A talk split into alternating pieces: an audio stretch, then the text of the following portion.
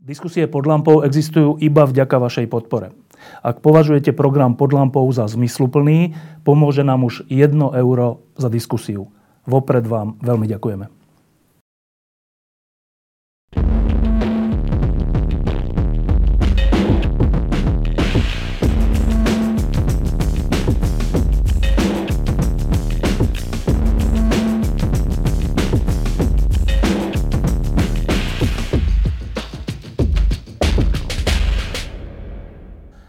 Slovensko je v posledných dňoch a týždňoch e, pohltené diskusiami, nediskusiami o tom, či sa má udeliť amnestia zo pár ľuďom tak, že bude ohrozená bezpečnosť 5 miliónov ľudí a ohrozený ich majetok. E, hovoríme o trestnom zákone a už asi rátame iba dni, kým bude, uvidíme v akej forme, schválený. E, tá celá diskusia, aj tých, ktorým sa to nepáči, je v rámci nejakej zaistenej bezpečnosti a suverenity Slovenska tým, že sme členmi Európskej únie a NATO.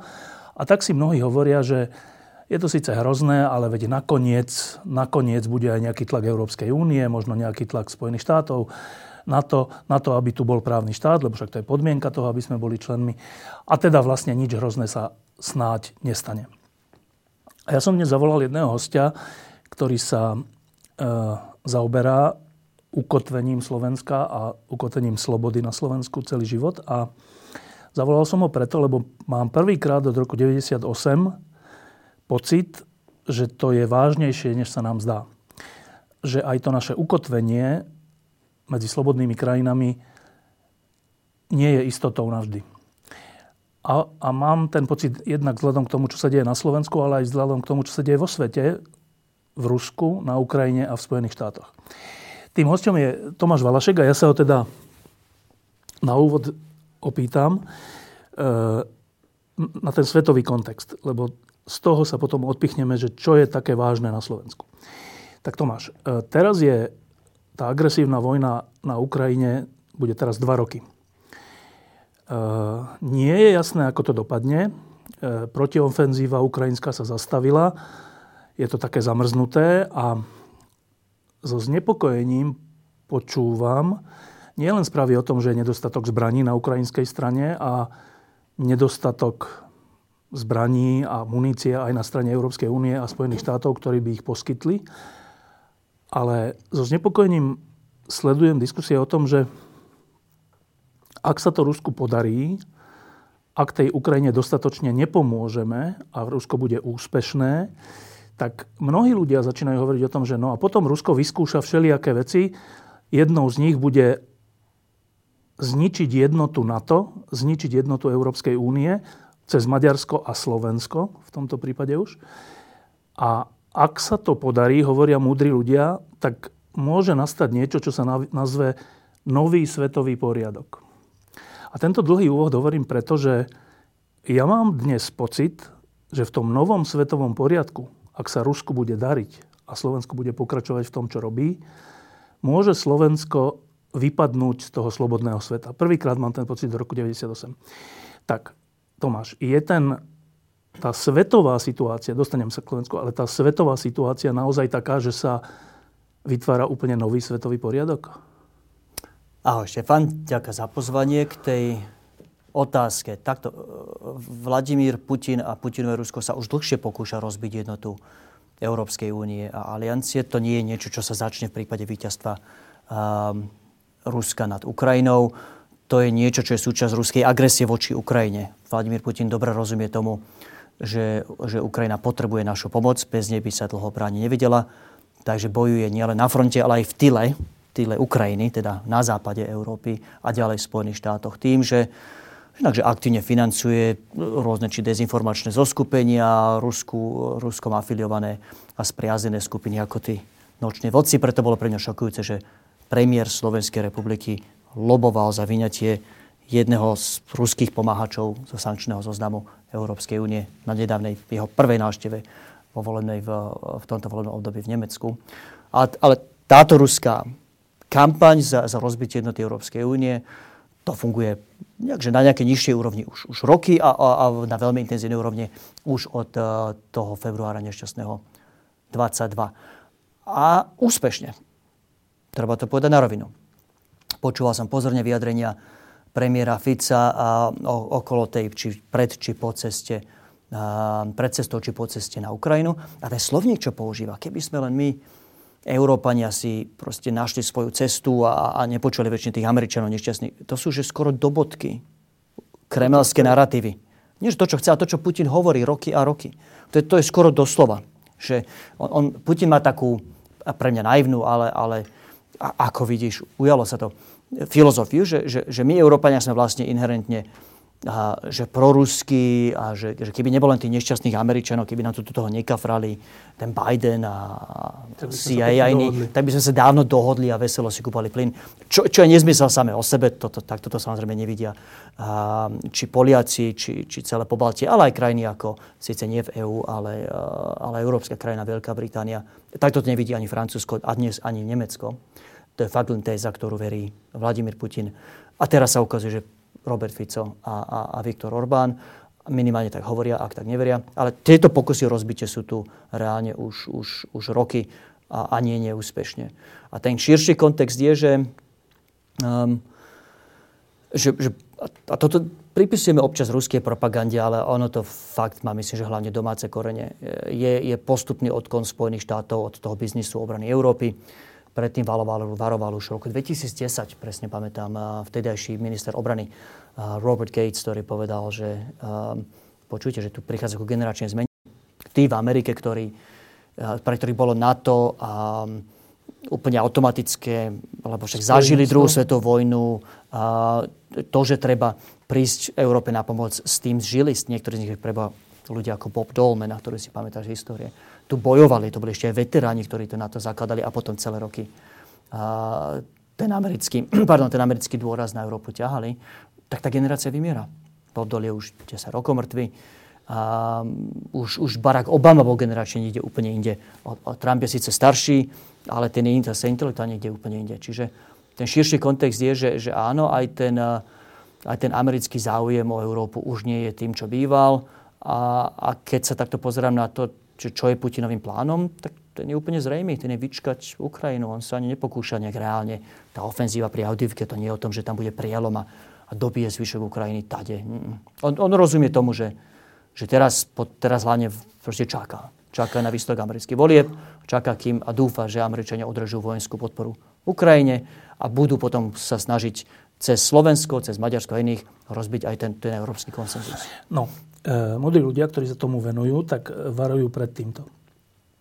Ak Amerika e, prestane byť aktívnym spojencom Európy, ona neprestane byť, spojen, neprestane byť spojencom, ale aktívnym spojencom vrátane vojsk amerických na území Európy a ďalších vecí a financovania, tak, tak to je presne to, čo Putin, o čomu ide, že on vidí, že my, Rusko, chceme byť veľmoc. Kto je tu proti? Američania. To je, to je najsilnejšia veľmoc, e, ktorá by, nás mohla, ktorá by nám to mohla buď umožniť, alebo to znemožniť.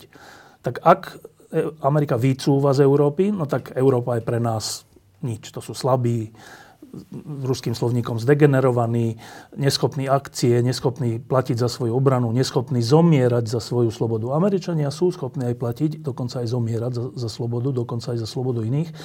Tak to, keby sa nám Rusom podarilo, že oni odtiaľ to vypadnú, no tak potom Európa je potom vlastne sa stane svet znova dvojpolárny, ešte s Čínou, dobre.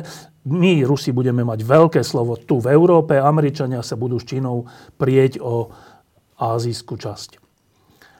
Eh, no tak ak sa toto stane, že Trump vyhrá a týmto smerom pôjde, tak mne sa zdá, že minimálne tieto, okrajo, tieto, tieto hraničné časti Európy, ktoré kedysi patrili pod zónu sovietsku, že budú že na pospas vydané, respektíve, že neviem si predstaviť, že by v tej chvíli Putin nezacítil možnosť, že tie krajiny dostane znova pod svoj vplyv.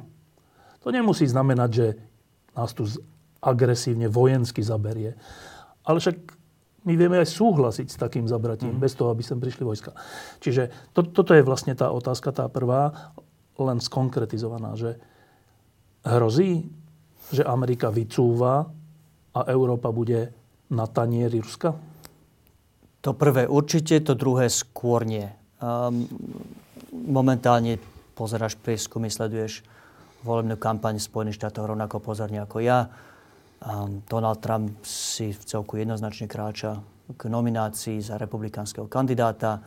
Um, tá opozícia jedna po druhej, jedna po druhom, jedna po druhej odpadávajú má asi, mm, až podľa toho, ako prieskum pozeráš, to je komplikované v Spojených štátoch, lebo oni nemajú jedny voľby, tam oni majú 50 volieb naraz v 50 rôznych štátoch a tie prieskumoch vedia aj na John Bidenom.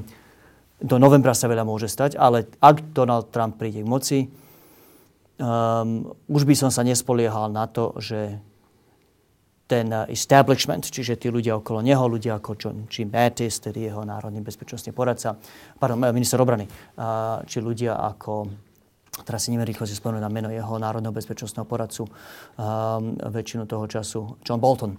Uh, už by som sa nespoliehal, že, že ľudia tohto typu ho budú vedieť, použijem slovenský výraz, ukočirovať. Naopak, keď pozorne sleduješ retoriku ľudí okolo Trumpa, už sú si vedomí, že v prvom volebnom období si nechali ujsť tú šancu naozaj presadiť tú svoju zahraničnú politickú agendu tak, ako chcel, že sa nechali tak trošku učičíkať a, a, tým aparátom obrovským vo Washingtone a chcú veľmi cieľene proste tých ľudí, ktorými boli v ceste, vyhodiť na nominácii svojich. Obávam sa, že, že to riziko, že ak Trump vyhrá, nejakého vycúvania z, z biznisu obrany Európy, je reálne a či nemyslím si, že to je binárne, že proste, že zrazu, že 20, 21. januára 2025 odídu, tedy deň inaugurácie, ak naozaj k tomu príde, a že odídu, nepôjdu na nulu. Viem si živo predstaviť, že povie, pozrite sa, máte countdown, máte 4 roky. A, a, ak nebudeš to 4 rokov a, obrané rozpočty na 3%, nech vás trošku ešte vyžmýkam, tak, a, tak my končíme. Tak, takto si to viem predstaviť, um, že to asi urobí. No, toto nám reálne hrozí. Povedzme si, na rovinu bolo by neúprimné povedať, že, že, že Trump nepriniesie zmenu, prinesie. Tak horšiemu. Ale nesúhlasím s tým druhým, že, že, že Európa prípade... bez Spojených štátov je automaticky na nejaké strieborné tácke. Nie celá, pádom. ale... No. no, totiž to, čo si... A, a neviem, či máš pravdu v tom, čo pripisuješ Putinovi v tejto teórii. A, a, ak si to takto vysníval, tak sa vo veľkých dvoch či troch veľkých veciach míli. Poprvé, um, veď Európa nie je zďaleka taká, prepačne výraz, pokakaná, ako si on predstavuje.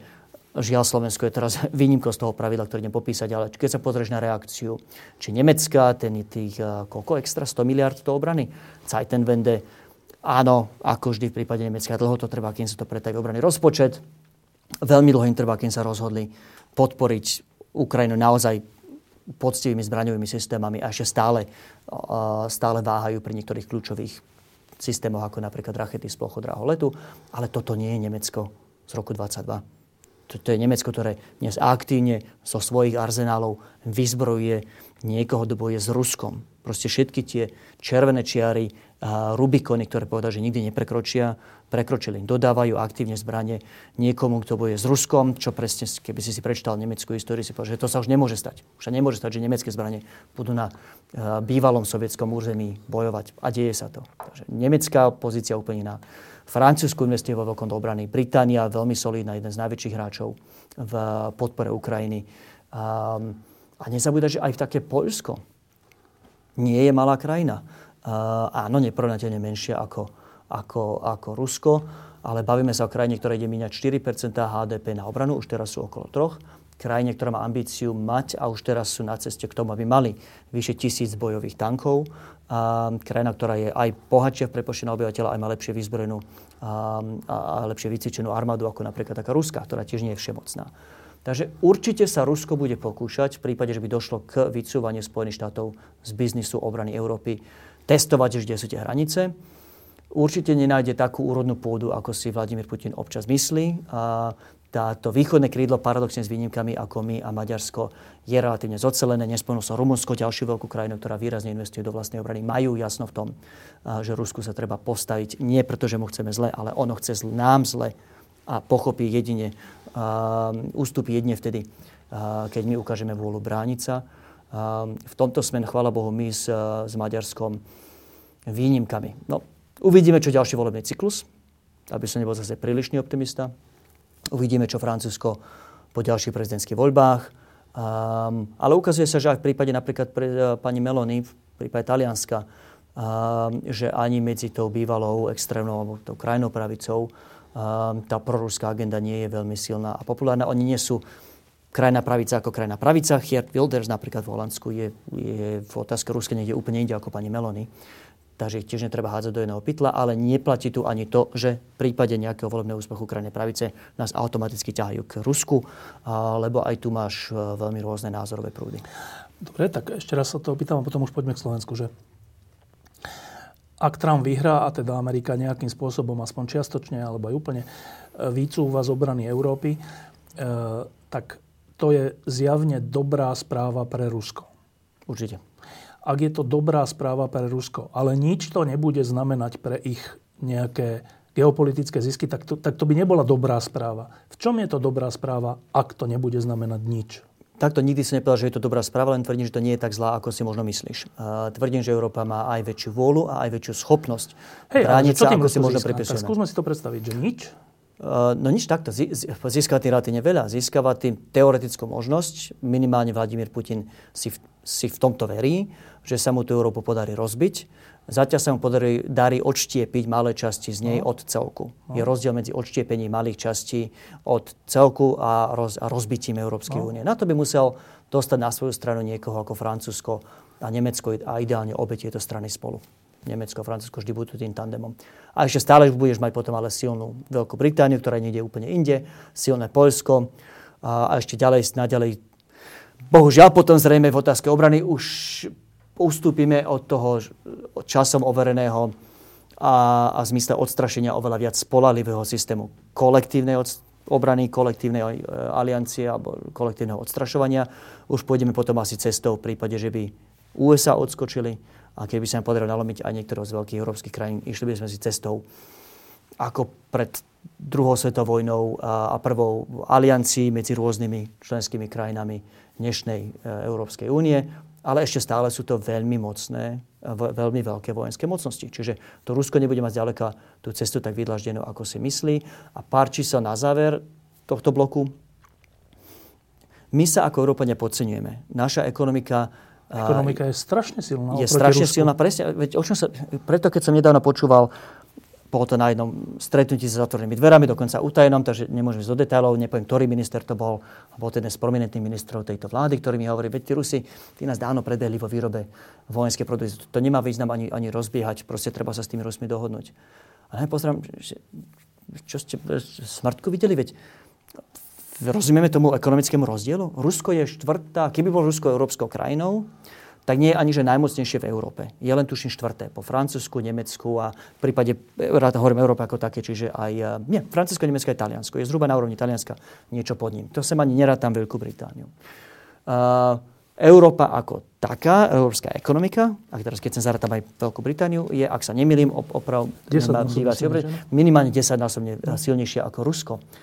Toto nie je rovný s rovným.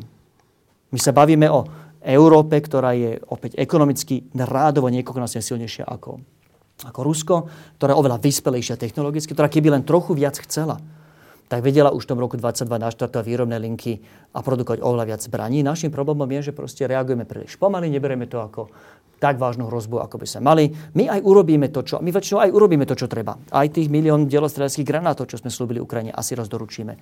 No len proste doručujeme to pomaly a Ukrajinci za to platia životmi, teritoriom a, a úprimne aj takže odvahou a rozvahou. Takže um, nie žiadnych pochyb, že, že ako Európa by sme vedeli sa Rusku postaviť a vlastne, že aj postarať sami o seba aj bez tých Američanov.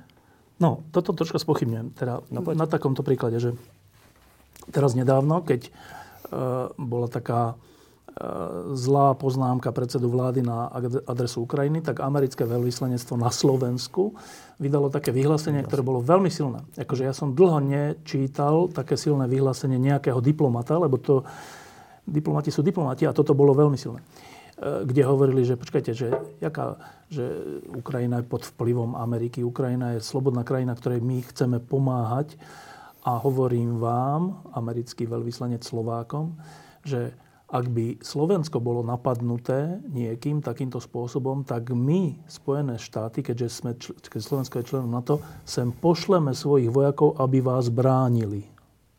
Toto tam povedal. Áno, už tu sú. No. V malom počte, ale no, sú. Dobre, mhm. a teraz, že, lenže to sú Američania. A teraz ten príklad, že tak predstavme si, že Rusko úspeje, dúfajme, že neúspeje, ale, ale že nejakým spôsobom sa mu podarí ničiť Ukrajinu ešte dlho. A potom urobí nejakú provokáciu v Pobaltí, alebo neviem kde. A urobí ju v situácii, keď už Amerika vycúvala z tej obrannej, uh-huh. z toho, že prídu tí americkí vojaci. No, ktorý európsky štát bude mať tú, a to nie je odvaha, ktorý splní tú povinnosť, že počkajte, počkajte, tak každý centimetr Litvy budem brániť našimi vojakmi. Ktorý to bude? Tie, ktoré rozumejú logike, že keď raz pustíš jednu krajinu, tak ty môžeš byť úplne pokojne ďalší na rade. Čiže v prípade Litvy sem okamžite zaratám nielen samozrejme suseda Lotyšo a Estonsko, ale zaratám sem pokojne aj celé Polsko a dovolím si povedať, opäť tu si, toto je typovanie a, a trošku sa im snažíme e, vojsť do hlavy, čo je vždy ťažké. Typujem si, že v tomto prípade aj Švédsko, Norsko a tie severské krajiny, na ktorých by obrana ak sa pýtaš na Litvu konkrétne, obrana Litvy materiálne závisela vzhľadom na geografiu a zemepisnú polohu. Čiže mal by si v podstate, že celé Baltské more a Severné more v jednotnej konfrontácii s Ruskom. Čo nie je malá vec. Opäť, neprešpekulovávame to Rusko. Oni nemajú 10, nie sú 10 metrov vysokí, napriek všetkej Putinovej propagande nemajú zázračné zbranie, aj tie kinžaly, ako sa ukázalo, dokážu zostreliť, patrioty no. v pohode zostreliť. A, a, ich, ich prostriedky sú tiež obmedzené. A nie som ani, a teraz asi bude vytknuté, že, že týmto, čo poviem, e, že si trochu proti, lebo my sme tí, čo ako progresívne Slovensko, ale aj ja ako dlhodobo aj prestupom do politiky, ktorí hovoria, že potrebujeme sa poctivo pripraviť na možnosť konfliktu s Ruskom, lebo iba takto odstraníš, odradíš Rusko od akéhokoľvek pokušenia a, sa do našich záležitostí miešať. Ale zároveň treba povedať, že si nemyslím, že by sa to stalo um, rok či dva po vojne aj to Rusko vykrvácalo do veľkej miery na tom, čo sa deje. Pozrieť sa, čo, čo museli urobiť. Museli v podstate kanibalizovať všetky svoje ostatné vojenské okrsky. Aby stiahli ľudí, stiahli ľudí z východu, stiahli ľudí z juhu. Uh, v podstate všetko, čo majú, vrhli na krajinu, ktorá je čo, jedna tretina veľkosti Ruska a ani z toho si nevedia poradiť. Takže ani tí Rusi opäť nie sú neporaziteľní. Je, jediné, čo majú na svojej strane, v tomto konflikte. Ani tú ekonomiku nesmú nemajú na svojej strane. Jediné, čo majú na svojej strane, je, že sú proste odhodlanejší a rýchlejší ako my. A, ale ale uh, aj, poviem na to preto, lebo aký prišlo k tomu konfliktu, ktorý hovoríš, aj keby nemali byť Spojené štáty na strane uh, tej napadnutej Litvy, použijem tvoj príklad, aj keby sa si povedzme Portugalci a Taliani povedali, pozrite sa. Ďaleko. Ďaleko, čo my s tým máme. Uh, tak Rusko nie je ani v takom kontexte neporaziteľné. Aj takou nejakou koalíciou, ktorú som spomenul. A nespomenul sa ani Veľkú Britániu. A tých si viem živo predstaviť, že by takisto chceli byť súčasťou toho.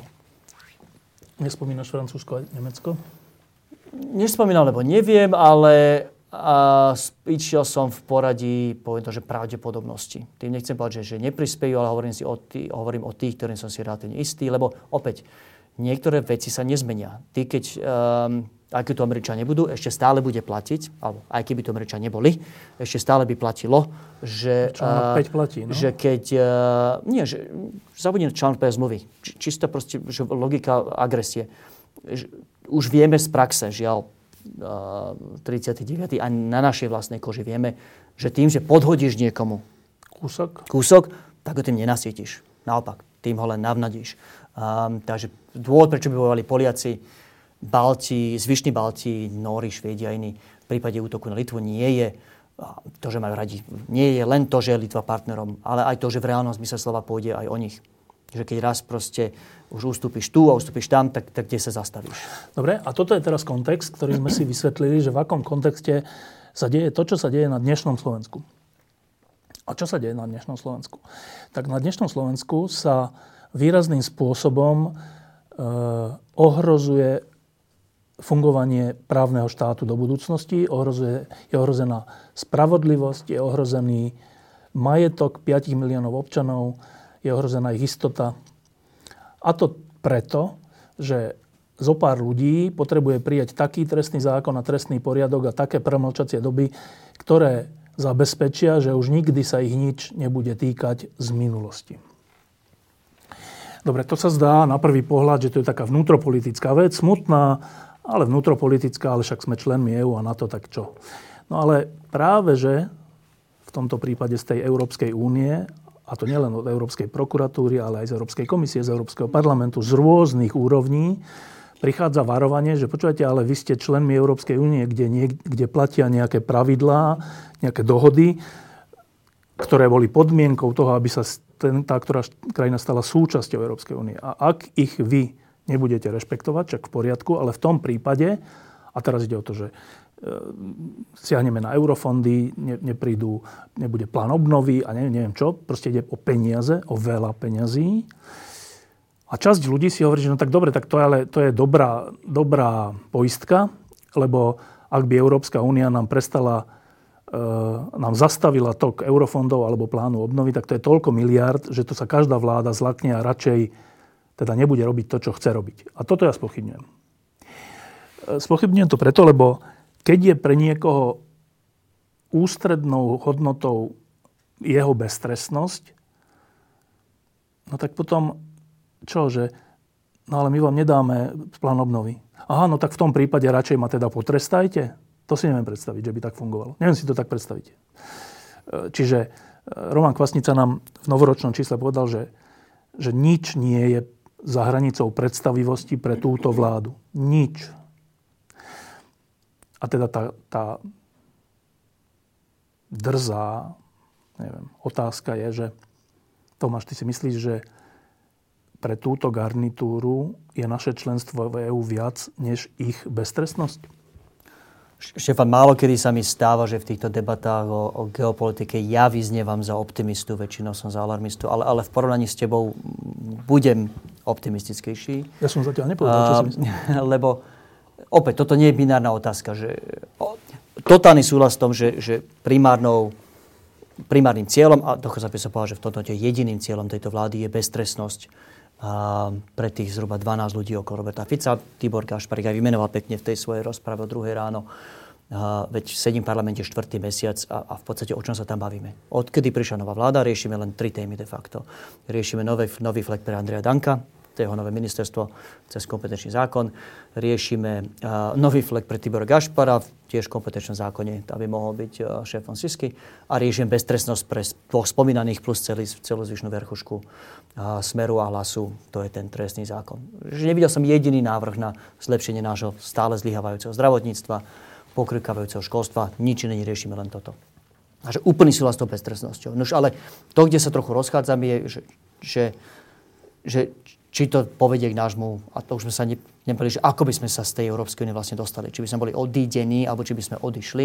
Tu už to vidím trochu inak. Oni nemusia mať uh, tú beztrestnosť, ktorú si vytúžili za cenu členstva v Európskej únii. Um, ak správne rozumiem analýze toho zákona, ktoré moje skvelé kolegyne v Progresívnom Slovensku robili, im stačí, aby ten zákon platil jeden deň.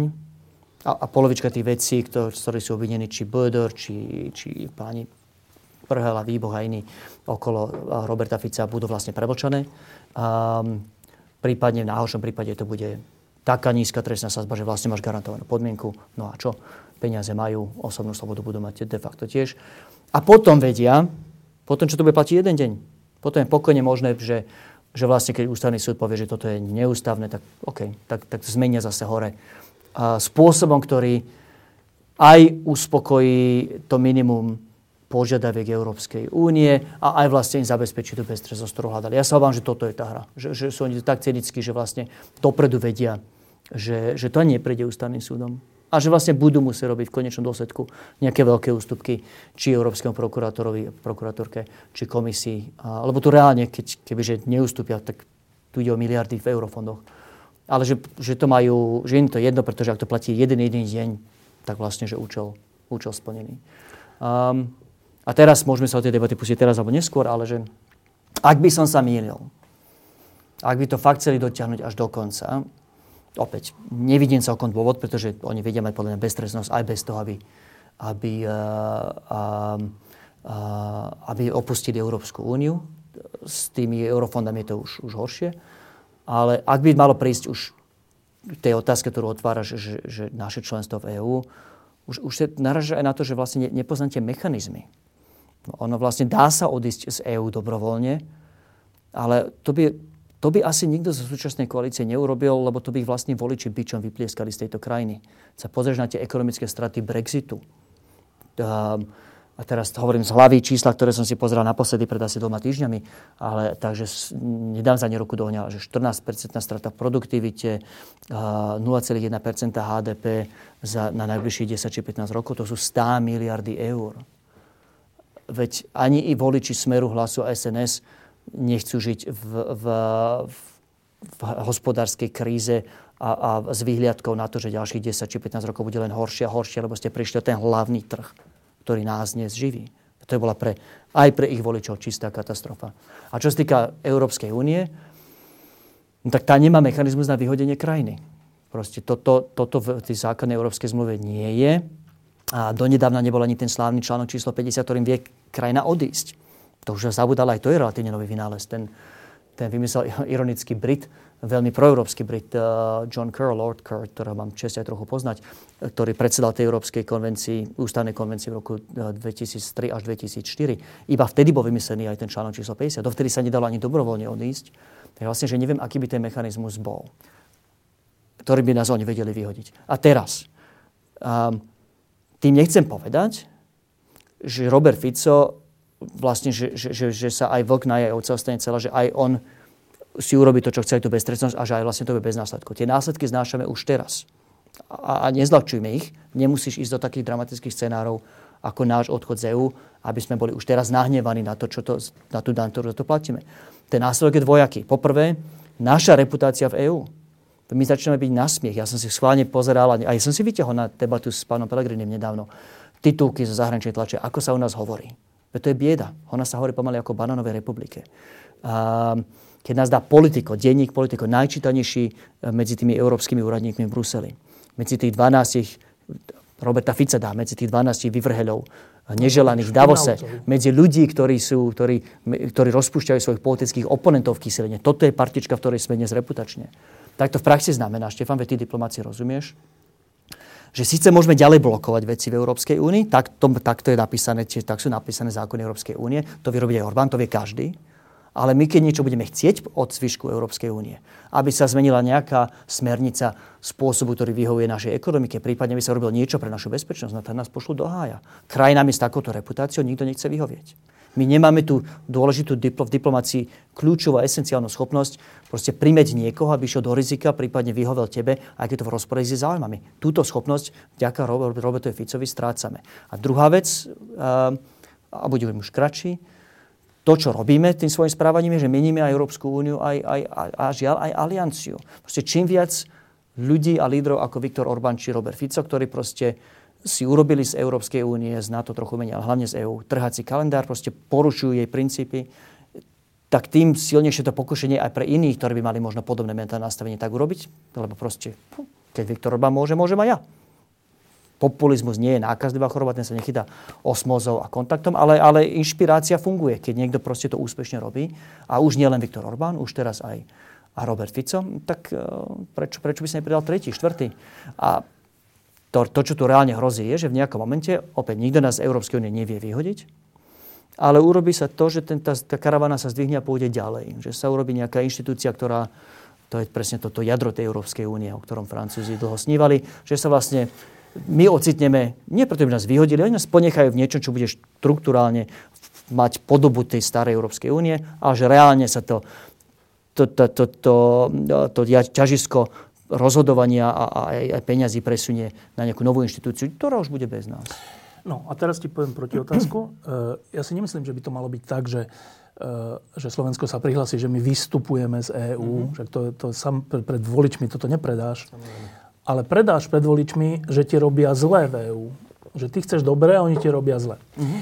Čiže uh, ty, a tak ako Orbán, uh, budeš pokračovať vo, svojej, vo svojom spôsobe hanobenia majet, teda nahodnobenia majetku pre svojich stranických kamarátov, pre rodinných príslušníkov, pre kamoša z nejakej dediny, stane sa naj, najbohatší Maďar, ovládneš Maďarskú akadémiu vied, ovládneš maďarský šport, ovládneš maďarské médiá a stále budeš, že však ty robíš dobre pre Maďarsko, ty nechceš vystúpiť z EÚ, čo? Ale tí EÚ ti robia nejak zle za to, že robíš dobre pre Maďarsko. Tak toto je známy model, ku ktorému sa ale dnešná slovenská vláda mm-hmm. úplne hlási. Áno, že to je, že Vedomé to je tam a my sme nejaký iný. Čiže teraz je trestný zákon. Na budúce bude ovládnutie slovenskej televízie. Potom bude zrušenie whistleblowerov. Potom bude, ja neviem, čo všetko mm-hmm. bude, zákon o informáciách. Však to není, to je mentálne také nastavenie tej koalície, že všetky tie v úvodzovkách európske, ale to nie sú európske, ale ja neviem, že slobodomilovné a demokratické princípy budú porušované. Však to oni hovoria, no to je, že my teraz tak škarohlícky. Oni to hovoria, že rýchlo toto ukončíme, aby sme mohli ďalšie a ďalšie zákony tohto typu prijímať. Už nehovorím o životnom prostredí a ďalších veciach. O stavebnom zákone, ktorý vo všetkom budú prijímať také veci, ktoré budú v úvodzovkách neeurópske. A tam nie je o to, že európske, ale budú škodlivé pre túto krajinu a súčasne v rozpore s nejakými princípmi spoločnými v Európskej únii. Dobre, a toto keď budeme robiť vo vzore Orbána, tak to nie je, že my sa potom prihlásime, že odchádzame z EÚ, ale tak potom budeme narážať. Teraz narážame na eurofondy, potom budeme narážať na to, že nám odnímu hlasovacie právo, ako, ako plánovali Maďarom. Potom bude všeličo budeme narážať. Nakoniec, čo budeme? Že budeme členmi Európskej únie, ktorí ale o ničom nerozhodujú, sú tam trpení, nemajú hlasovacie právo a ešte ani nedostávajú eurofondy. No, ktorý populista vtedy na Slovensku zaváha a nepovie, že vidíte, ako nám škodia? Však to je jak za Sovietskeho zväzu, že nemôžeme mať svoj názor. To je ľahko predateľná vec. A vtedy, ktorý populista a cynik v Rusku nepovie, že počúvajte, ale však my sme úplne iní voči vám, však my vám dáme plyn mm. zadarmo. No, čiže ja teraz nehovorím o tom, že Slovensko sa prihlási, že my odchádzame, ale že tá logika veci, logika uvažovania alebo mentálneho nastavenia tej koalície nás môže doviesť k stavu, že nielen, že my budeme že na okraji trpení, ale že správnym populizmom sa uh-huh. nasmerujeme mimo Európskej únie vzťahmi, zmluvami, uh-huh. ropou, plynom. Iba, že Viktor Orbán dokazuje, že to nemusí byť celkom tak. On si to vnútorne racionalizoval a veď to hovorí o tom otvorene, že on nemá žiaden záujem z Európskej únie vystúpiť. To, že má proste biznis, vrátanie jadrového paliva, plynu, všetko s, s Ruskom, iste, to, to nepopieram, to je faktická pravda. A pokiaľ neporušuje zákony, sankcie aj na Európskej únie, a je to hlúpe od neho a nezodpovedné, ale, ale v praxi nie je to trestne, trestne stíhateľné. To, čo Viktor Orbán robí, je, že on, on sa postavil do, do role niekoho, kto chce Európsku úniu neopustiť, ale reformovať.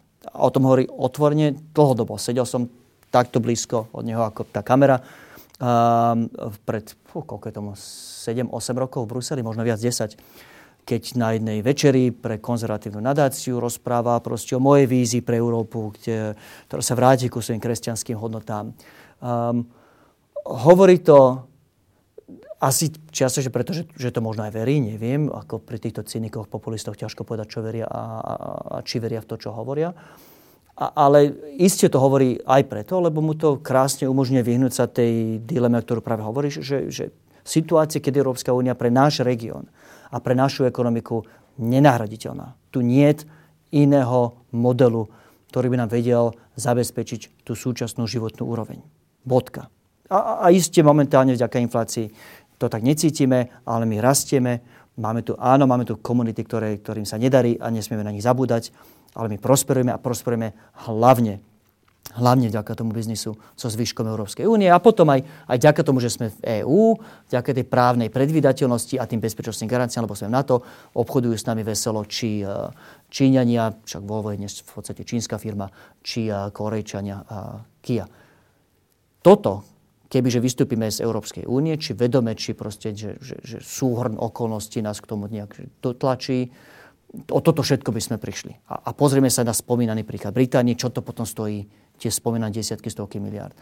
A myslím si, že, a chcem veriť, a, že, a, že, že ak má nejaké posledné zvyšky štátnického úsudku sebe Robert Fico a, iní, že takto to nebudú chcieť tú otázku postaviť, lebo Viktor Orbán opäť dokázal, že nemusíš, že pokiaľ sa zadefinuješ ako niekto, kto, kto, kto síce tú Európsku úniu nemá rád a ona vôbec nefunguje a tá Ursula von der Leyen je čistá pohroma a tí amíci, čo, čo nám tam, aké zverstva páchajú tej Európskej únii, opäť nie moje slova, parafráze Orbána, to, to je kde sa hrôza, uh, ale nevadí, ja mám tú seba dôveru samého seba, že viem tú Európsku úniu pomaly zmeniť vo svoj obraz. A pozrite sa, veď nakoniec mám aj nejaké spriaznené duše Herta Wildersa v, v Holandsku a inde.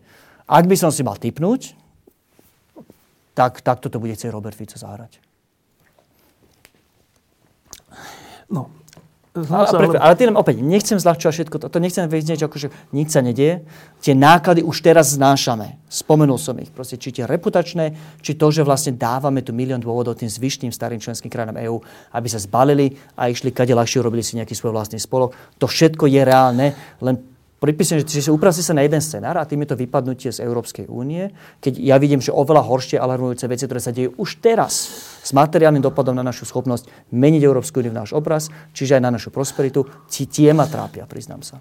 Dobre, ale dôležité sú aj tie dlhodobejšie. A teda ešte raz vrátim k tomu celkovému obrazu, že e, vo svete, v ktorom Amerika tak skôr alebo neskôr viac alebo menej trocha ustúpi z Európy, e, a to aj keby vyhral Biden, tak, tak to je potom svet, ktorý, v ktorom tá Európa, tá slobodná časť, ehm, musí zmeniť nejakým spôsobom správanie a fungovanie, aby odolala potom oslabená tej hrozbe. Teda musí sa nejako vnútorne posilniť a musí nejaké iné mechanizmy mať. No, napríklad ehm, v Európskej únii sa už dlho rozpráva o tom, že v nejakých veciach, dôležitých veciach, nemôže jedna krajina niečo všetko blokovať, tak skúsme urobiť také také zrušenie mm-hmm. práva veta, kde časť krajín významná a všelijak kvalifikovanou väčšinou a všeličím potvrdená môže o niečom rozhodnúť. Lebo no. ak nie, tak potom ako my odpovieme na tú hrozbu, že sme oslabení o Ameriku, ale mechanizmy sú také, ako keby tu Amerika bola. No tak to sa nedá.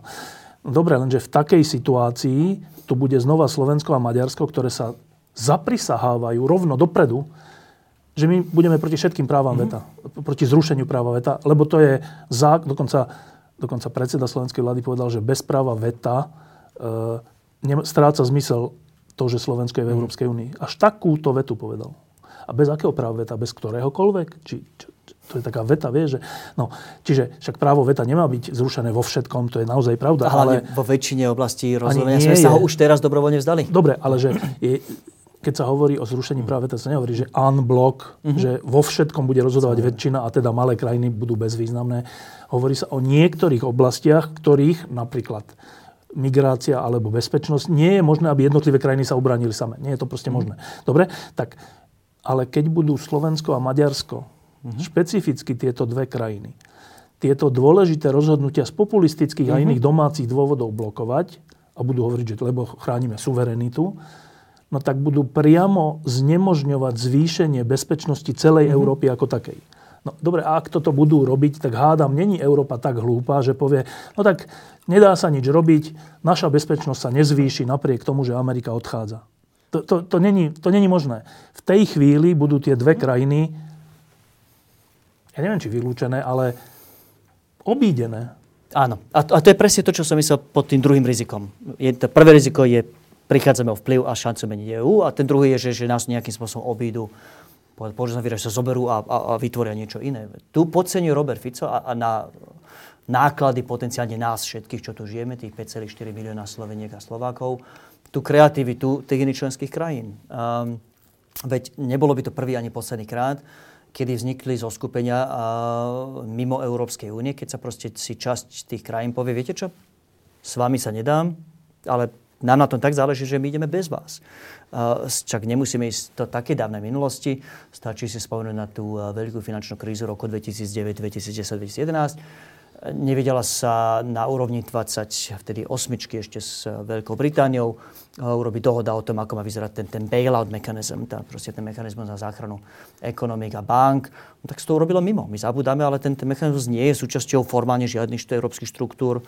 A to je dnes mimo a, celej Európskej únie, lebo sa proste tých 20 neviem koľko krajín, ktoré, ktoré sa nakoniec na tom podielali, potrebovali nejakým spôsobom dohodnúť.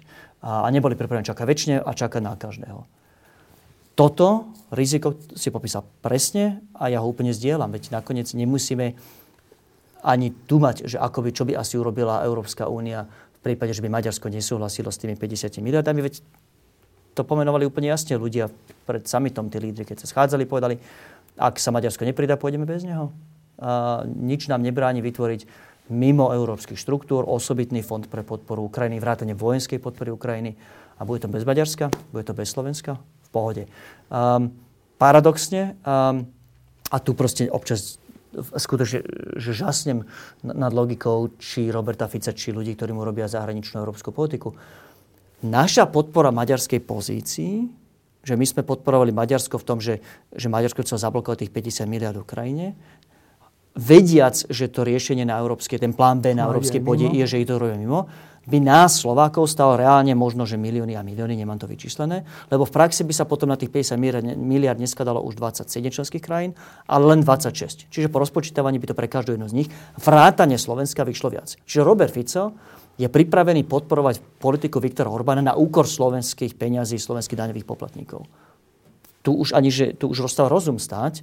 A a, a, chcel by to vidieť trochu viac o povahe toho vzťahu s, s, s Viktorom Orbánom, lebo to už, to, to už sa nezdá byť racionálna kalkulácia, ktorá do toho vstupuje, že on je pripravený z našich daňových peňazí, z peňazí svojich občanov, spolupčanov, spolupčaniek podporovať Viktora Orbána v Európskej únii. Ale odbehol som, tá pointa je, a tu s tebou úplne súhlasím, nepodceňujeme kreativitu tých zvyšných 27, či prípade, keďže odratáme Maďarsko, tak zvyšných 25, keďže Slovensko a Maďarsko boli mimo.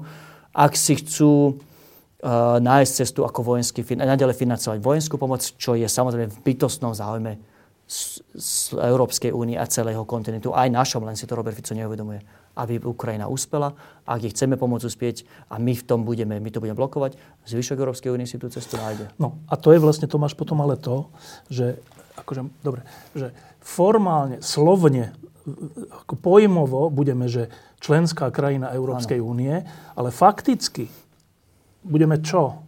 Fakticky budeme čo, keď v rozhodujúcich svetovo dôležitých veciach budeme mimo toho rozhodovania. Mm-hmm. Teraz vymýšľam, ale není to ďaleko od, od reality, lebo Maďarsko sa k tomu veľmi hlási a blíži a my sme si deklarovali, že Orbán je náš vzor našej vlády. Tak to znamená, že, že to nie je fikcia, že my budeme, obidve tieto krajiny budú členmi mm-hmm. EÚ, čiže akože chlácholenie, že my sme nevypadli. Mm-hmm. Ale v skutočnosti sme vypadli, lebo v rozhodujúcich hlasovaniach a dôležitých rozhodnutiach budeme obídení, budeme ano. mimo, budeme na okraji. Doslova, že odoberú do inej miestnosti a rozhodnú bez Dobre. nás. No. A to je potom, uh-huh. že to je vlastne to, čo som sa pýtal na začiatku, že ano. my takto vypadneme fakticky z Európskej únie, hoci sa budeme všetci tváriť, že Európska únia je jednotná. A ešte to, ešte to skomplikujem, že a to, a to je pri slovníku, ale to nie je len slovník, lebo ten slovník niečo hovorí. To je pri slovníku, keď rovnako Orbán, rovnako slovenský predseda vlády, keď hovoria o Ukrajine a Rusku, tak vždy je urážka na stranu Ukrajiny a neurážka na stranu Ruska. Mm-hmm. To si všimni, to je stále no, dokola. Jasne. Nikdy není opak, nikdy není, že tak tie Rusi to je hrozné a tí Ukrajinci ak sa dobre bránia. Nikdy. Vždy je to, že a čo ten, čo ten skorumpovaný režim? Po, povedali by ti smeráci, keďže ich debatujem v televízii kuse, no. že, že však raz sme tým uznesením odsudili agresiu Ruska, to bolo raz, to nebolo ich uznesenie a, a odtedy, Ale všet, odtedy celý konajú slovník tak, je to takto. Áno. Čiže akože keby som nezainteresovaný divák, keby ich počúval, prvýkrát by videl, že nevie, kto to je, mm-hmm. tak by hovoril, že počkaj, že to sú nejakí Rusi, alebo kto to je títo mm-hmm. dvaja? Že však oni hovoria presne ten slovník, ktorý používa Moskva. Presne ten používajú na túto vojnu, ktorá je v našom susedstve. Tak ak je to takto, mm. ak používajú ten slovník, to není náhoda, že z hodou okolností mm-hmm. to 10 krát za sebou, 100 krát, 1000, mm-hmm. to nebude náhoda. Čiže ak používajú tento slovník, tak krajiny, ktoré by de facto neboli člen, by boli fakticky, teda reálne by, teda formálne by boli členmi Európskej únie, mm-hmm. ale de facto by boli mimo rozhodovania, ktorí majú takýto slovník a teda myslenie, mm-hmm sú ešte členmi Európskej únie? No sú. Do počtu sú izolovaní a sú bez vplyvu, minimálne bez takého vplyvu, aký potrebujú na to, aby si presadili to svoje v Európskej sú tam škodcovia. Sú, sú členmi druhej kategórie. Ktorí tomu celku áno. chcú škodiť. Budú naďalej súčasťou určitých politík, um, napríklad viem si živo predstaviť, že stále budú súčasťou, pokiaľ si úplne nerozvrtajú právny štát doma. Čo sa v Maďarsku deje. Čo sa v Maďarsku deje, a, ale pokiaľ si to úplne nerozvíjú, môžu byť naďalej súčasťou napríklad že spoločného trhu. A, viem si predstaviť, že Schengen v nejakej forme bude naďalej fungovať. Ale áno, v tých kľúčových budú určité debaty, z ktorých budú jednoducho fyzicky vynechaní, pretože si ten zvyšok povie, že, že vy ste nás blokovali. Dobre, ale toto je pre nás tak dôležité, že my to ideme robiť bez vás. A mimo štruktúru EU, fajn, ale to už sme robili v minulosti, kľudne to ideme robiť znovu. Teraz niektoré budeme, že fyzicky vynechaní. Fakt sa, že zdvihnú z miestnosti, prídu do inej a ja neviem, Orbán s Ficom budú neviem, či fajčia, alebo kávu piť, a kým iní budú robiť tie rozhodnutia bez nás. A druhá vec je, že aj v tých rozhodnutiach, ktoré budeme zapojení, no aký asi bude mať výtlak s takouto reputáciou? Opäť, bude sa rozhodovať v Európskej únii, nehovorím sa, ide rozhodovať, ale toto je hypotetický príklad, ale reálny z možnosti, nielen, že, že možného, ale priam pravdepodobného. Bude nejaká reforma daňovej politiky, aby ste lepšie zachytili aj dane z digitálnej ekonomiky. No, my, my ako štát, ktorý má nejaký záujem a nie je zrovna slabý digitálny sektor, máme záujem na jednej podobe tohto, tejto smernice budúcej lebo je to dôležité pre našu prosperitu a budúcnosť. No ako nás asi budú počúvať, keď sa budeme snažiť presadiť našu víziu? No pošlu nás do hája, pretože opäť s touto reputáciou prečo by sa mali vyhovieť? Ste tu do počtu, uh, poviem taký výraz, že možno trpení, tak prečo by sme mali chcieť vám nejakom spôsobe pomáhať? No, Takže áno, teraz... budeme takým...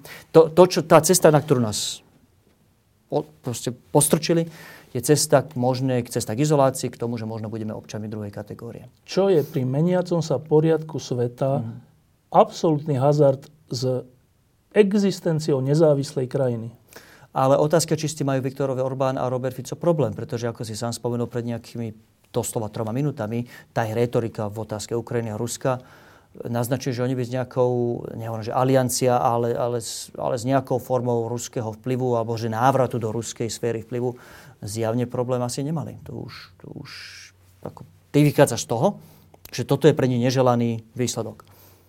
A ja hovorím, pokiaľ by sa dalo v ich hlavách skombinovať aj s tými výhodami nejakého členstva v EÚ, kde nadalej plynú nejaké peniaze a tá možnosť obchodovať s inými, tak prečo nie? Veď asi sú v tom intelektuálnom svete Viktora, pardon, Vladimíra, Orba, Vladimíra Putina a Viktora Orbána viac doma ako v, v svete Emanuela Macrona či uh, Olofa Šolca. No a teraz taká tá otázka za tým všetkým, že uh, v 98. tak v 89. sme sa nejako rozhodli, že mm-hmm. teda chceme byť slobodná krajina, vtedy Československo. V 98.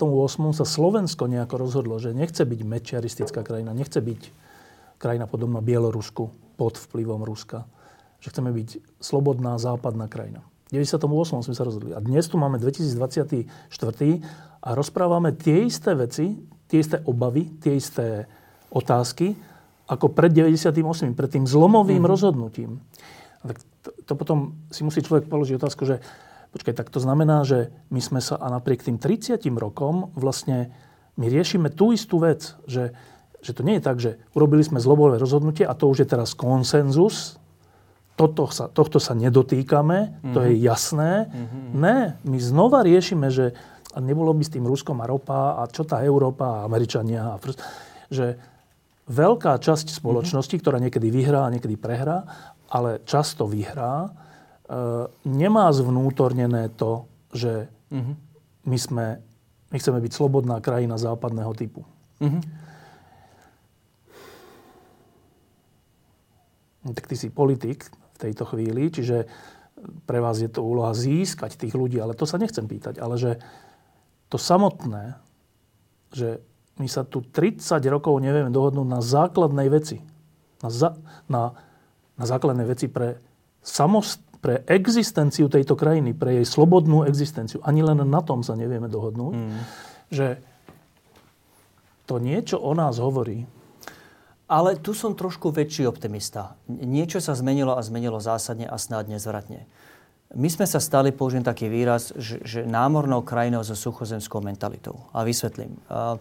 Je fakt, že už pekne zdokumentovaný súvis medzi aj, aj zemepisnou polohou krajiny a, a jej výhľadom na svet. Ľudia ako Robert Kaplan o tom píšu krásne, odporúčam knihu Pomsta geografie, ktorú napísal pred asi 10 rokmi. Um, tie námorné krajiny, keď sú väčšinou tolerantnejšie, lebo kontakt s inými civilizáciami lieči a vzdeláva. A tie námorné krajiny sú väčšinou podnikavejšie, lebo mali objektívne viac príležitostí na biznis. Väčšinou majú odvážnejšie, odvážnejšie väčšinou, lebo majú viac možností. A to s tým súvisí. Tie možnosti súvisia aj s, tou, s tým nastavením. Majú aj väčší cit pre právo, lebo právo je dobré pre biznis a aj pre vojenskú silu, pretože tento právo si treba v nejakom momente vymôcť. Suchozemské krajiny a menej odvážne a menej podnikavé, lebo fakt tie možnosti bolo reálne menej, ako keď si medzi dvoma dolinami, v doline medzi dvoma pohoriami, tak, tak tie možnosti nie je veľa. Majú ambivalentnejší prístup k vojenskej moci. Niektoré, ako Švajčiarsko, sa vyzbrojili po zuby, aby im všetci dali pokoj. Iné sa rovno rozhodli, že proste my sa podvolíme, a kto tu teraz, podvolíme komukoľvek, kto tu teraz v našom regióne šéfuje. Ale že tie mentality sú iné. Um, no a teraz uh, nám sa stala zvláštna vec. Nám sa stala v tom roku dokonca dva kľúčové momenty, nielen 89 a 98 spomenúť. Že nám sa krajina, ktorá bola suchozemská aj mentalitou, aj, aj, aj proste fungovaním ekonomikou, ešte naďalej je v mnohom suchozemská mentalita, ale dnes už je v zmysle ekonomiky a fungovania krajiny čisto námornou. Stála sa totiž najskôr ten 89., kedy sa mali možnosť rozhodnúť sa a od toho 98. sme robili aj správne rozhodnutia a vstúpili sme vďaka ľuďom, ako je Mikuláš Zurinda, Ivan Mikloš a iní, treba ich pomenovať do Európskej únie, do NATO. Naša ekonomika dnes je radikálne iná od toho, čo bola v 89. My dnes žijeme z toho biznisu, podobne ako tie námorné krajiny. Dnes už nemusíš mať, byť pri mori, aby si podnikal s celým svetom. My už nežijeme z biznisu s celým svetom. Bodka. Toto kebyže dnes utneš, tak ideme späť, stredovek je silné slovo, ale ideme späť niekam, kam ani Robert Fico, Andrej Danko a Peter Pellegrini, som pevne presvedčený, sa neodvážia ísť. To je proste ekonomický úpadok taký, aký sme tu nikdy nemali. A, lenže samozrejme, že tradície, kultúry a rozmýšľanie a výhľad na svet sa menia pomalšie ako tie ekonomiky. A oni, tá, títo spomínaní páni, ako dobrí populisti, to, vždy, no? to vycítili a proste živia, krmia to, to, to, to, to, to staré a to v niečom, že izolacionistické v nás.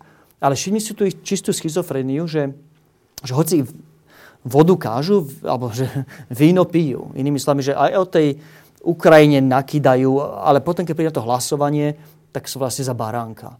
A že prečo? Prečo proste to nedovedú do logických dôsledkov? No, tak presne preto, lebo oni si uvedomujú, že hoci politicky, vnútropoliticky im vyhovuje apelovať na to, na to uh, možno, že naj, konzervatívne zlé slovo, že najizolacionistickejšie v nás, tak pre, pre potreby tejto krajiny a pre ich aj politické potreby, lebo nás nechcú uvrhnúť naspäť do takej biedy, aký sme boli začiatkom 90. rokov či koncom 80. rokov. Aj politicky je pre nich dôležité, aby, aby tá krajina šlapala, aby tá ekonomika, tá hus, čo znáša tie zlaté vajcia, naďalej nejakým spôsobom ich znášala. Takže preto oni v tom konečnom osvedku vždy sú. No, oni fakt žijú mentálne v dvoch rôznych svetoch naraz. Ako populisti, učebnicovi, čítankovi, proste zneužívajú v niečom tie najhoršie inštinkty, ale, ale zároveň proste sa snažia to mať aj um, v tej, v tej Európskej únii, byť stále ešte za relatívne pekných a akceptovateľných. Proste ako v tej rozprávke, aj sme na tom somáre, aj ideme peši, aj sme oblečení, aj sme nahatí. Proste táto schizofrenia vysvetľuje, a to, a to, že dnes sme už ekonomicky ukotvení niekde úplne inde, a myslím, že aj nezvr- dúfam, že nezvratiteľne, vysvetľuje tú schizofreniu vo vzťahu k Európskej únii. Ale ak môžu uh, útočiť, alebo využívať, alebo zneužívať uh, ten, a teraz neviem, či to je sentiment, alebo čo mm-hmm. to mhm. je, e, to protizápadné, protiamerické, e, xenofóbne, e, sme najhorší v konšpiráciách v rámci Európskej únie. Takže ak to môžu využívať, tak to je samozrejme, že to je ich absolútna zodpovednosť, že hrajú na to najhoršie mm-hmm. z mhm. nás. To je ich zodpovednosť. Ale to, to najhoršie z nás, že je v takom masovom meradle prítomné, tomu sa tiež nevyhníme že jak je možné, že na túto strunu je 30 rokov po, takto ľahko možné hrať? Zase pozor, tu budem možno trošku milší k našej vlastnej krajine, Štefan. Je to stále silné, ale veď preboha, toto bola súčasť nášho mentálneho nastavenia väčšiny z nás dekády, ak nie, ak nie stáročia. A opäť, čes výnimkám, My máme také... Ktoré väčšinou zle skončili, no? No, to nie je celkom pravda. Akože my máme taký, bohužiaľ, škaredý zvyk sústrediť sa, že, že keď sa rozmýšľame o našich vlastných tradíciách, histórii, pozerať sa na tie na olejové vrkôčky a, a, a dediny a zabudáme proste na slovenských podnikateľov, ktorí často proste, možno aj pomaďarčené mená, ale prerazili vo svete, neboli žiadni zápecníci. Zabudáme ľudí ako Štefan Banič a iní, ktorí proste prerazili v Amerike. A iné. Čiže nikdy nebolo tým stereotypom. Nikdy nebol Slovensko len tie, tie, tie, tie naolejované vrkôčiky v Drevenici na Orave. Vždy sme mali dve identity. A, iste tá jedna tá bola silnejšia, tá suchozemská, použijem ten výraz, silnejšia ako tá druhá, tá námornícka. A, ale vždy sme boli rozdelení a myslím si aj reálne, že časom sa, sa ten postoj vyvíja. Keď sa pozrieš na, na tú percentu spoločnosti, ktoré aj hlasuje za strany, ktoré sú jasne prozápadné a rozumejú tomu, a, že, že na, v Európskej únie na to to nie len, že tam treba nejak formálne byť, že to treba aj aktívne využívať a že to otvára aj možnosti, ktoré tí ľudia sú pripravení využívať. A to percento ľudí narastá a tú, tú krajinu nezmeníš tak rýchle a, a máme tu nešťastie a tú smolu, že na, na politické elity, Štefan, ako rolu elit. Stačí, aby si mal dvoch, troch veľmi prominentných politikov, ktorí proste budú krmiť a živiť ten, ten, ten sentiment antiamerický, prosovietský a vieš to, ten proces o generáciu natiahnuť. A naopak stačí, aby si mal pár intelektuálov, spomeniem za Českú stranu, Karla Havlička Borovského s tým jeho slávnym výrokom. Išiel som do Ruska ako, ako Slovan a vrátil som sa ako Čech. Stačí proste mať, že dvoch, troch ľudí, ktorí sa vedia zbaviť ilúzií o tom, o tom Rusku či o iných.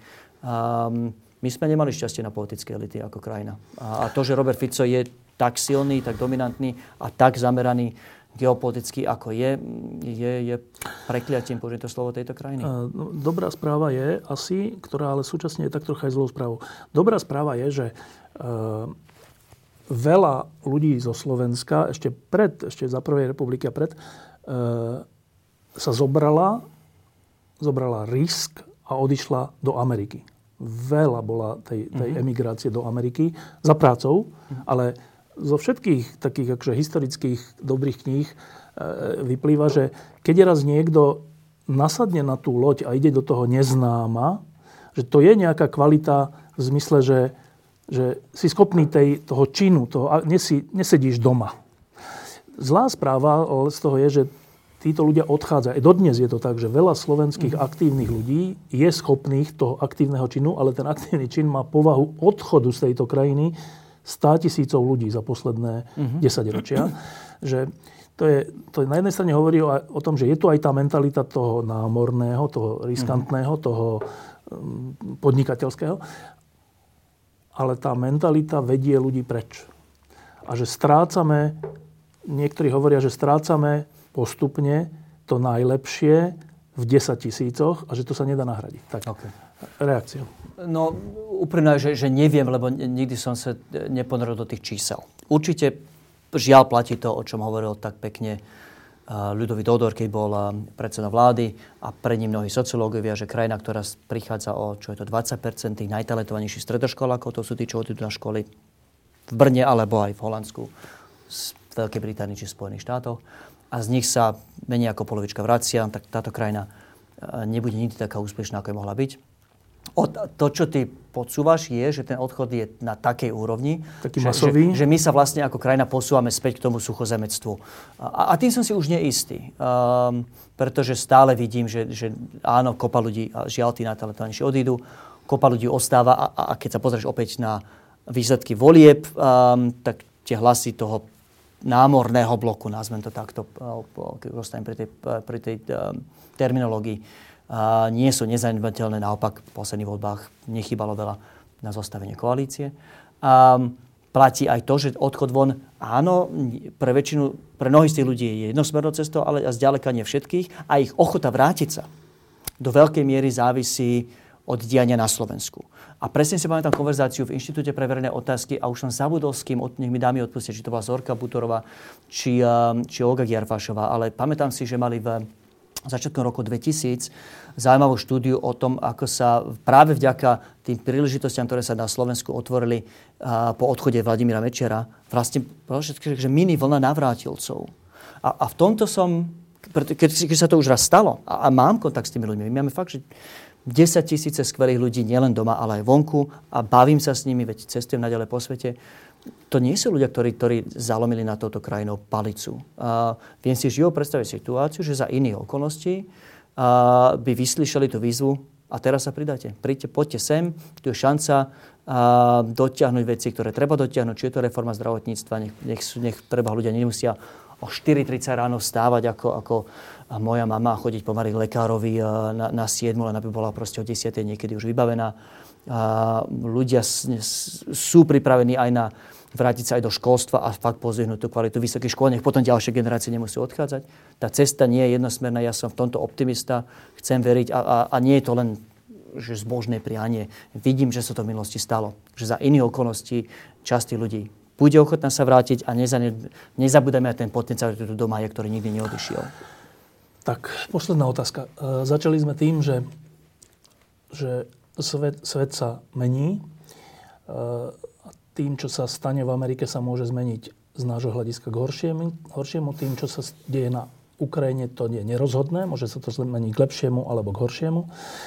Každopádne je to zložitá doba, dôležitá doba, v niečom prelomová v tejto dobe je dôležité, ako sa krajiny správajú, najmä malé krajiny, ako sme my, ktoré sú závislé na kolektívnej bezpečnosti a na spojenectvách. Mm. A my v tejto situácii my ideme prijať taký trestný zákon a taký trestný poriadok a ďalšie a ďalšie veci v oblasti médií, tretieho sektora, kultúry a všeličoho, ktoré smerujú skôr, skôr von z tej západnej civilizačnej rodiny.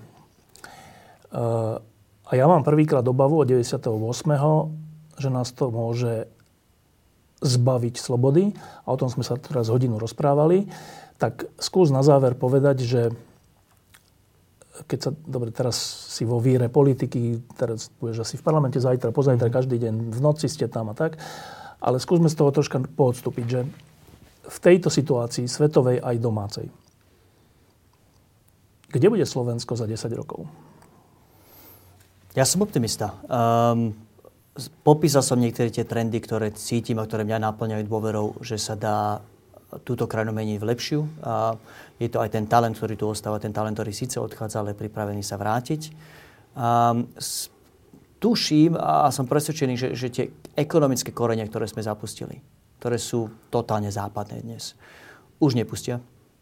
Ne, neviem si predstaviť tú, tie následky, ktoré by znášala akákoľvek politická garnitúra ktorá by tie korene chcela preťať a, a opäť uvrhnúť nás do, do tej biedy, a, ktorá by následovala. A, preto si myslím, že hoci tá krivka nie je zďaleka rovná, že taká sinusoida, a, tak na tej škále od suchozemcov k námorníkom a, sa posúvame čím ďalej tým viac k západu. Vždy sme súčasťou západu boli, to je čo opäť súčasť nášho narratívu, ktorý, si, ktorý zdôrazňujeme málo, ale mali by sme, veď či je to svätý Cyril a Metod, tí k nám prišli z Byzantskej ríše, ktorá bola vtedy súčasťou starej grécko-rímskej, vtedajší ekvivalent západu.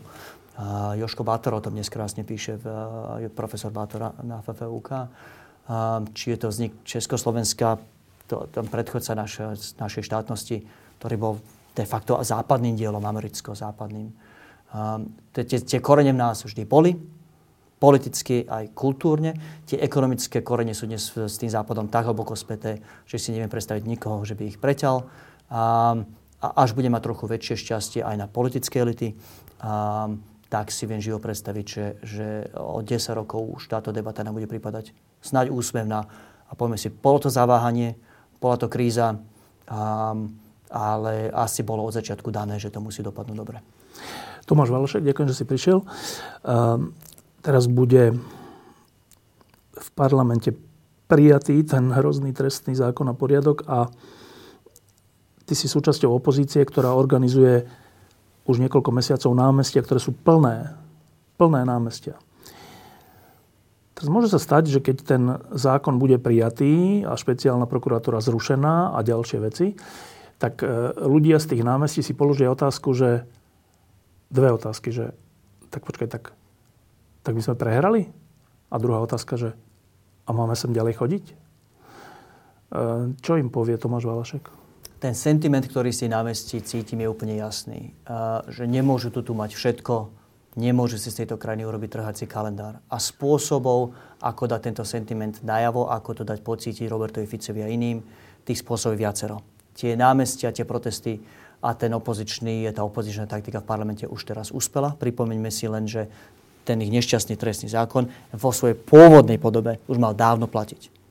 Úrad špeciálnej prokuratúry už nemal byť. Daniel Lipšic už mal byť nezamestnaný. Napriek tomu prokurátori ešte stále pracujú a, a ten zákon bude musieť byť zmenený. Nebude taký hrozný, bude stále zlý a pre nás nenapraviteľný. A, ale už teraz tie protesty a tá kolektívna vola 10 tisícov ľudí týždeň čo týždeň dosiahla zmenu a k lepšiemu. Minimálne situácia nie je tak zlá, ako mohla byť. A ide sa udiať ďalších viacero politických bitiek, do ktorých treba tú energiu presmerovať. Veľmi dôležité je dvojo volieb ktoré máme najbližších pár mesiacov, nielen tie prezidentské už e, koncom marca a začiatkom apríla, ale aj európske, ktoré rozhodnú o tom, že a za akých nás budú mať v Európskej únii. Si predstav tú možnosť, Štefan, že nás v Európskej únii, že najväčšiu delegáciu bude delegácia Smeru s Ľubošom Blahom na čele. Versus proste opäť tá možnosť ukázať takú tvár Slovenska, za ktorú sa nehambíme, ľudí, ktorí rozumejú Európe, majú tam vplyv, sú tam rešpektovaní a vplyvní a vedia aj pre Slovensko niečo vybaviť. To nie sú malé možnosti, o ktoré príde. Ten sentiment, že, že nemôžu tu mať všetko, eh, má minimálne dva alebo tri rôzne kanály, ktorými sa vie tá energia teraz rozbehnúť, aby v tejto krajine bolo lepšie, ako by tu bolo bez tej energie a bez toho následne tých 10 tisícov ľudí. Či budú ďalšie námestia? Opäť tých možností, ako ukazuje politický aktivizmus, je veľa. A či, či a akej forme budú námestia, ak ten zákon, trestný zákon prejde, to je nakoniec tak trošku aj na, na rozhodnutie ľudí, či, či naďalej budú chodiť. To, čo my chceme ponúknuť, je, je viacero možností, ako ten, tú aktivitu a tú energiu pretaviť aj v pozitívne niečo dobrého a niečo užitočného pre túto krajinu. Vrátanie námestí? Um, minimálne krátkodobo určite, pokiaľ trestný zákon nie je schválený, tak určite e, nejaká forma verejného protestu uh, je úplne legitimnou a že, že, súča, že kľúčovou súčasťou toho vyjadrenia nespokojnosti. A keď bude schválený? Uh, viem si potom živo predstaviť skôr presmerovať energie na, tie, na tú kampaň a iné, a, ale toto nie je len naše rozhodnutie. Uh, tie, nezabúdaj, že tie protesty sú spoločným dielom troch rôznych strán. Uh, robím spoločne s SAS a s KDH a nezabúda, že toto je spoločné dielo aj s tými ľuďmi, ktorí tam chodia. To nie je tak, že... Mne sa zdá, že tí ľudia sú ochotní e, v tom pokračovať, možno nie každý týždeň, mm. ale že, že stretávanie sa na námestiach ako, ako skvelá forma prejavenia odporu voči nejakým činom sa na Slovensku vlastne ukázala aj po tej vražde a aj teraz ako úplne života schopná. Mm-hmm. A to dokonca tak, že v zime a v tme a v, mm-hmm. v zlých podmienkach, tak čím bude teplejšie a príjemnejšie, veď ja by som sa skôr prihovoril za pokračovanie, keď môžem. Berieme do úvahy. Počúvam ťa pozorne. Necítiš to? Cítim a opäť, a preto, preto zdôrazňujem, Štefan, opäť to, čo, si, to, čo práve oddiel od berem ako niečo novinára, vplyvného novinára, ale aj ako jedného, ktorý predpokladám tie protesty hmm. chodí. A aj teba, a nie len teba, ale aj tých zvyšných minulý týždeň 40, pardon, 30 tisíc ľudí v Bratislave som mal na mysli, keď hovorím, tie protesty už nie sú len našim dielom. Mm. To už nie je len o, o politike. To, toto už je jeden krásny, nazvem to, mm. že použijem výraz, že tanec. A, či, politikov s, s mobilizovanou, angažovanou verejnosťou a, a už, už, už, tu má, už, tu, už je to, to viac ako, život. už je to no. na rozhodnutie, ale má to svoj život, to je dvie, na viac ako rozhodnutie jednej strany. Tak toto beriem ja. Ďakujem pekne. Nie za čo. Ďakujem za pozvanie. Diskusie pod lampou existujú iba vďaka vašej podpore. Ak považujete program pod lampou za zmysluplný, pomôže nám už 1 euro za diskusiu. Vopred vám veľmi ďakujeme.